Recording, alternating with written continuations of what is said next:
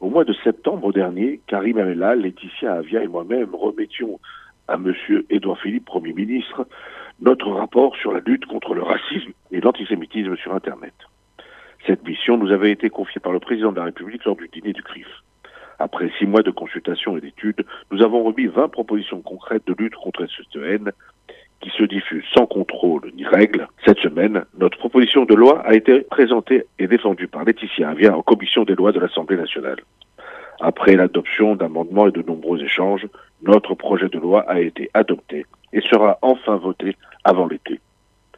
Cette première bataille est un pas important dans la lutte contre la haine qui prolifère sur la toile.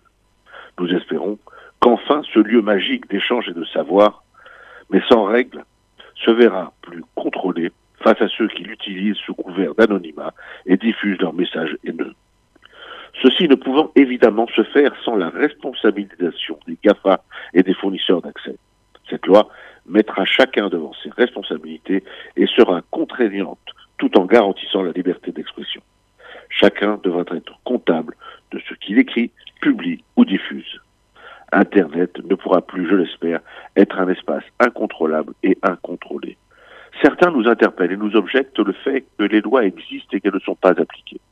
Je fais le même constat. Et il en va de la responsabilité des juges et de la justice en général de faire appliquer les lois.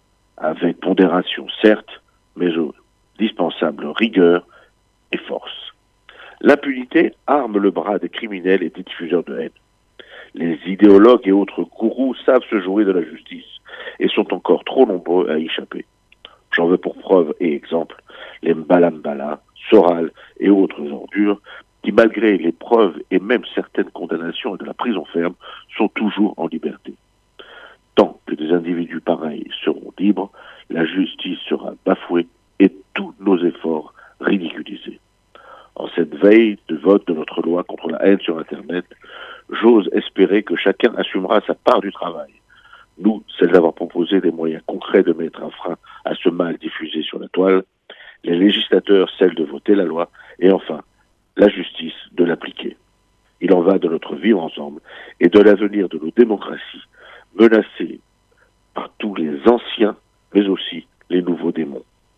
Je vous souhaite à tous de bonnes vacances. Nous nous retrouverons au mois de septembre.